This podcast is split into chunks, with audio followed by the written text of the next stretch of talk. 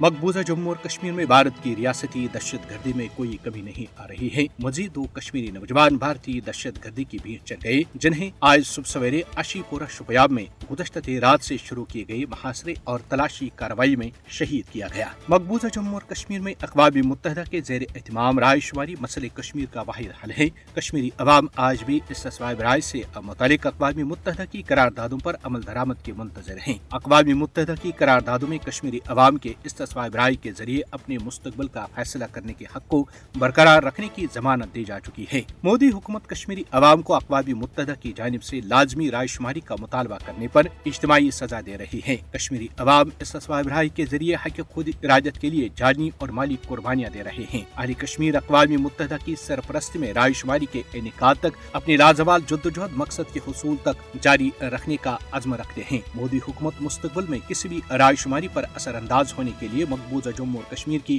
Demography کو تبدیل کر رہی ہے۔ بھارت مقبوضہ جموں اور کشمیر میں رائے شماری نہ کروا کر کئی دہائیوں سے اقوام متحدہ کی قراردادوں کی مسلسل خلاف ورزی کر رہا ہے۔ بھارتی ہر درمی تنازع کشمیر کے پورامن حل میں سب سے بڑی رکاوٹ ہے۔ مسئلہ کشمیر پر بین الاقوامی ذمہ داریوں سے فرار کی راہ اختیار کرنے پر بھارت کو جواب دہ ٹھہرایا جانا چاہیے۔ بر صغیری جنوبی ایشیا میں دیر پا امن اس وقت تک ممکن نہیں جب تک مسئلہ کشمیر کشمیری عوام کی امنگوں کے مطابق حل نہیں ہوتا۔ اقوام متحدہ کی ذمہ داری ہے کہ وہ مقبوضہ جموں اور کشمیر میں بھارت کے ہاتھوں خون ریزی ختم اور مسئلہ کشمیر کو حل کرانے میں اپنا کردار ادا کرے۔ برطانوی ممبران پارلیمنٹ کے ایک وفد نے مقبوضہ جموں اور کشمیر میں انسانی حقوق کی خلاف ورزیوں اور بھارت میں اقلیتوں پر ظلم و ستم پر گہری تشویش کا اظہار کیا ہے۔ پاکستانی وزیر خارجہ جلیل عباس جلانی نے برطانوی وفد کے ساتھ ملاقات کرتے ہوئے کہا کہ پاکستان بھارت کے ساتھ مسئلہ کشمیر سمیت تمام تنازعات مذاکرات کے ذریعے حل کرنے کے لیے تیار ہے۔ البتہ بھارتی ہر درمی تنازع کشمیر کے حل میں سب سے بڑی رکاوٹ ہے۔